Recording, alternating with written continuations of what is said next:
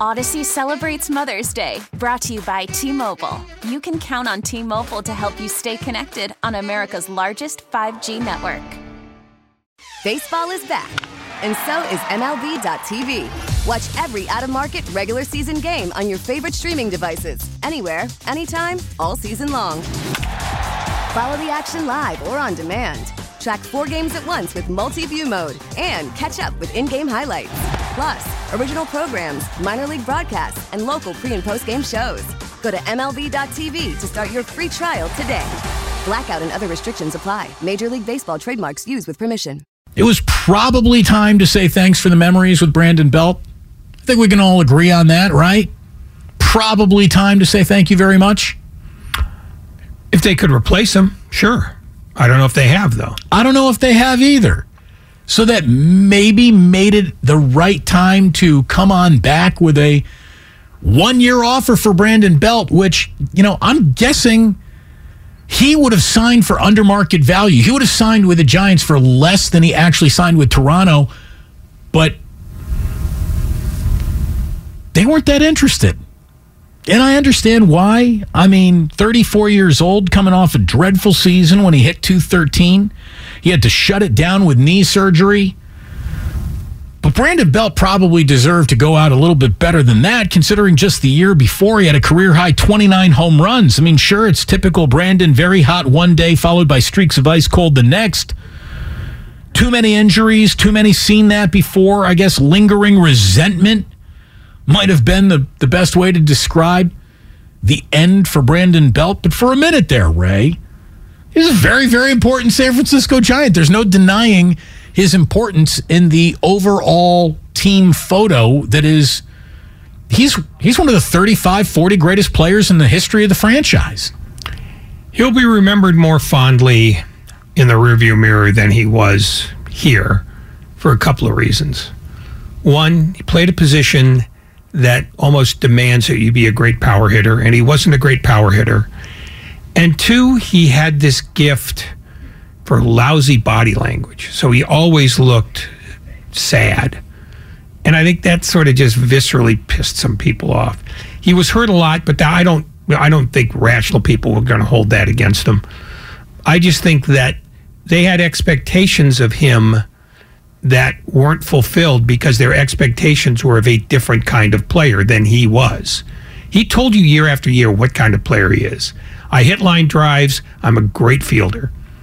Most people want guys, uh, first basemen who hit high flies, and whether they're good fielders or not almost doesn't matter to them. So it's a matter of perception more than it is reality. Somebody says or asks the question on the Xfinity mobile text line was Brandon Belt better than JT Snow? Well, if two World Series trophies are better than none, yeah. And I think that he was I think he's a more significant player in the history of the San Francisco Giants than JT Snow. JT Snow was an outstanding first baseman. Brandon Belt is probably a guy who could have, maybe should have, won a Golden Glove at some point in his career. He led the league in fielding percentage at first base, I believe, in 2015, but he wasn't the Gold Glove winner in that year, and he wasn't the Gold Glove winner in any year. I think that that JT Snow was more beloved, was certainly viewed as cuter by by you know a lot of the ladies in attendance, and has a lot of romance attached to his career, and rightfully so. JT Snow is a great giant. Brandon Belt had greater impact on more successful teams than JT Snow did. I think he's a better giant, don't you? Um, I I think the question of who the better giant was is at least debatable because they were both the same kind of guy. The the difference is that you know Snow is farther farther back in Giants history and people don't spend a lot of time thinking about a decade ago. Belt is fresher in the eye, but I would say they are roughly equivalent. Um, they were both, like I said, exceptional defensive players, and they were both the same kind of hitter. Um, you sort of think of Snow as, you know, an angel, but he was only in LA for like four years. He spent the massive amount of his career in San Francisco. So Brandon Belt's about 12 years. Yeah, well, a dozen years in Giants, orange and black. That's a long time. A one-time yeah, All Star. Yeah, Snow did nine, so you know it's gradations of longevity. I, I think they're largely the same guy, to be honest. You know, I did see the comp on his baseball reference page, but it really is who he is. Imagine if Mitch Moreland only played for one team and that team won two World Series. That's Brandon Belt. Brandon Belt was Mitch Moreland, basically. Um, he's he's a one-time All-Star in a dozen season with the Giants. He obviously was a big defensive stalwart on a team that won with pitching and defense, and he helped win two championships. Brandon Crawford, officially the last man standing from the even year era, but boy, did he make things easier. Brandon Belt did in the final year of the even year Bruce Bochy era when he did this, ending the longest playoff game in Major League history. Belt with a drive hammered to deep right field, and that one is gone. Brandon Belt had been quiet tonight, held 0 for 6. And that is the perfect little ending for that highlight. Matt Vasgersian all the way back on Fox Sports 1. That was the leadoff home run in the top of the 18th inning off Tanner Roark in Washington, D.C., which gave the Giants a 2 0 NLDS lead. It just made the whole trip to Kansas City easier because they were up 2 0 and they came back to close that out with Madison Bumgarner on the mound in game three. Yeah. Um, it is interesting that when you look at uh, Belt's baseball reference page, he, the most similar player to him in his last three years was, in fact, JT Snow. They are the they are the same guy. One's just older than the other. I look, I JT Snow occupies a place of romance and forgiveness for whatever faults he might have had in the mind's eye of Giants fans than Brandon Belt did. It was a matter of, like I said, resentment I think, sort of defined the real working relationship the Giants fans had with Brandon Belt for a little while there. Um, I would also say this, Ray. Uh, we'll see if you agree with me on this or not. Not that we you agree with me on much, but don't you think he's one of those guys who, and normally it's a, it's a tremendous attribute to be patient at the plate, overly patient at the plate. He was either overly patient or overly aggressive. Like the sweet spot never really materialized in the middle there for Brandon Belt. He was either hunting way too hard and too much and striking out too often. And a lot of those were looking strikeouts, it felt like. I mean, I remember more looking Ks than, than swinging Ks. Maybe that's bias coming up. But Brandon Belt was like patient to a fault at the plate. Well, he had the one year, uh, 2016, where he walked 104 times, which is an extraordinary number in this era. And I think that marked him. But he also had, you know, you know, the second half of his career had the, the great bulk of his walks. But when he was making the biggest dent as a hitter, he had normal walk strikeout ratios. I mean, you know, but he did have sort of in the mind's eye why are you looking at that pitch? You've got to drive that. You're the first baseman. And he wasn't that first baseman. He was just he was a you know a slightly more powerful version of Mark Grace. You oh, know? stop. No, no, no, no, no. Defensively, he was every bit Grace's equal. He had a little more power than Grace. Um, I mean, they're they're also the same kind of player, and I'm not dissing either guy. Mark Grace led the decade of the '90s in hits. Ray, I'm talking about pitch selection. He was not a guy who just went up there and slashed. I mean, he was. He had a. He I'm had talking pretty, about production after you make your said pitch selection too. Mark Grace was one of the great undecorated, not going to be a Hall of Famer uh, hitters of all time.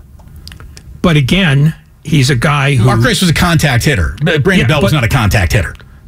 No, I, the difference is, and there isn't it's much of much of one. Grace was always criticized because he too didn't hit a lot of home runs at a position that has been defined as that's a guy who needs to hit 30 a year for you. Right. That's what I'm talking about. I'm not saying they're the identical guy. They, you know, but they were both line drive hitters. You know, Grace got on more often. I'm not arguing that. But neither one of them were line drive hitters. They were both superb defensive players. I mean, in very much the same way that JT Snow was not unlike Mark Grace. It's just that contact hitters as first basemen have long ago gone out of fashion. And in the in the current baseball, they would try to figure out another position for Grace to play. Because they'd say, we can't have a guy hitting 13 home runs a year playing first base for Well, they would have probably taken his swing and tried to uppercut it. You know, they, Yeah. they talked about launch angle with Mark, and Mark would have said that's a real good way to uh, ruin what is one of the best professional at bats you're going to get. But- but I don't know they if would try if- to do that. If Brandon Belt was raised in an era of launch angle.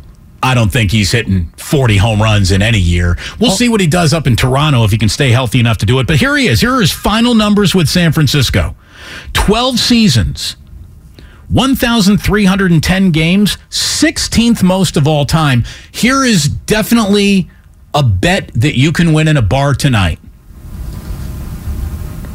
Is Brandon Belt a top 10 all time extra base hitter in franchise history? The answer is yes. Yeah, because he hit a ton of doubles. eighth all time in extra base hits in franchise history, tied 10th all time in doubles in franchise history with 267. His extra base hits, he had 478. 18th all time in plate appearances, third all time in strikeouts. That's why I don't put his name and Mark Grace's name together in the same sentence. No, but you can because they were in many ways a similar player. Yeah, I, I, mean, I know he's your favorite guy, and I'm not trying to touch the third rail, but they were both contact hitters. Grace got better contact. At no point in time was Brandon Belt a contact hitter, Ray. No, he certainly was because he wasn't a guy who drove the ball deep. And I'm not even allowing for people to say ballpark bias because he played in a bigger ballpark than Grace did. But the truth is, they were both guys who did not hit a lot of home runs. They did not hit a lot of fly balls. Brandon Belt can be leg- legitimately called a contact hitter because the alternative to being a contact hitter is either being not a hitter, which he wasn't, or a power hitter, which he also wasn't. No, that's not that's not the only two types of hitters. Brandon Belt was a line drive hitter more than he was a contact hitter. And let me just bring up Mark Grace's stats here to let me show you what a contact hitter's career batting average looks like. Because Brandon Belt's career batting average was uh where is his career 261. 261. Mark Grace 308. all right. That is a cavernous difference. But that's Cavernous. But Just take that's the loss on only, this one, right? You're the not. Only, they're not comparable. No, they are comparable. No, they're not. They absolutely are. And because Mark Grace is your favorite player ever, I get why you're passionate about it. But neither of them were big drivers of the baseball. Right, but Mark And Grace that- was never viewed by an entire franchise as a massive disappointment. Uh, Mark Grace was. Mark Grace was a 300 hitter rolling out of bed, man. at a time when 300 meant a lot more than it does now. I mean, you yourself just said it. They would have changed if he was playing now. They'd have changed his swing. They'd and, and if he didn't change his swing, he probably wouldn't have played. That's how much baseball's changed in 20 years. Seventh all time in walks. Another bet you're going to make tonight because Brandon Belt never had gaudy home run totals. 10th all time, which is an indictment on the whole frickin' franchise that 175 home runs is the 10th most in franchise history. I mean, it's that's insane. Uh, he's 27th all time in runs scored, 1,146 hits. That's 29th in team history. Again, how many? Uh, yeah, uh, Mark Grace, 2,445 hits in his career, which was 16 years long. Well, that's that's much more significant. Just in Chicago, uh, Mark Grace, 2,201 hits, and he was 13 years in Chicago. Um, you know, you got to be you got to be 2,000 ish hits to, at the very least to be call yourself a, a contact hitter. Uh, anyway, uh, here is Brandon Belt's. Got to give him this 323 postseason slugging percentage. As and, and he, and he, he could have won a gold glove. He absolutely probably should have won a gold glove at some point in time in his career, uh, where he gets over on everyone who ever criticized him. $105 million in career earnings for Brandon Belt. With another, what has he got? Nine plus coming his way with Toronto. He's one of the 35, 40 greatest position players in the history of the San Francisco Giants. And we should all be so lucky to be that successful no matter what we end up doing for a living. You know what I mean? He, oh. he was good. No, no, and I don't think there's any question he was good, but people were unhappy with the way he was good. That's the difference. They all viewed him as he's the guy who's supposed to hit the home runs that we're not getting from any other position. But he wasn't a home run hitter, and he never was. And it's not just the ballpark that depressed that number because he didn't hit a ton of home runs on the road either. He that this is just who he was, and you know people will always say, "Gee, what could he have been?" When that's not the question. It's what was he? Somebody here from the 415 says he has no crowning achievement. I just played an 18th inning home run in the postseason that ended the longest playoff game in the history of Major League Baseball. That's pretty good. That's that's a pretty good moment right there. Pretty good moment. Audacy celebrates Mother's Day, brought to you by T Mobile. You can count on T Mobile to help you stay connected on America's largest 5G network. Baseball is back and so is MLB.tv. Watch every out of market regular season game on your favorite streaming devices, anywhere, anytime, all season long. Follow the action live or on demand. Track four games at once with multi view mode and catch up with in game highlights. Plus, original programs, minor league broadcasts, and local pre and post game shows. Go to MLB.tv to start your free trial today. Blackout and other restrictions apply. Major League Baseball trademarks used with permission.